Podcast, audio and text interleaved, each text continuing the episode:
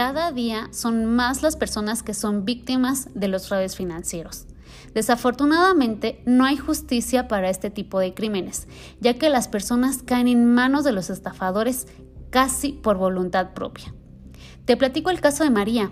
Ella buscó un crédito en una entidad financiera de objeto múltiple, una SOFOM. El crédito que solicitaba era para una casa evaluada en 2.200.000, de lo cual le pidieron un enganche del 5%, es decir, de 110 mil pesos.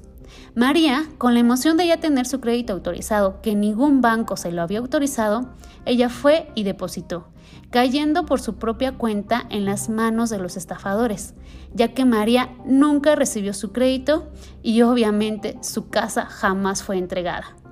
¿Y qué pasa con este tipo de delitos? Son delitos no violentos, porque ocurren sin violencia, sin amenazas, sin obligar a nadie. Uno por nuestra propia cuenta cae. Y pues alguien debe tomar en serio este tipo de casos que han afectado a muchas personas y sobre todo evitar que se sigan sumando más a la lista.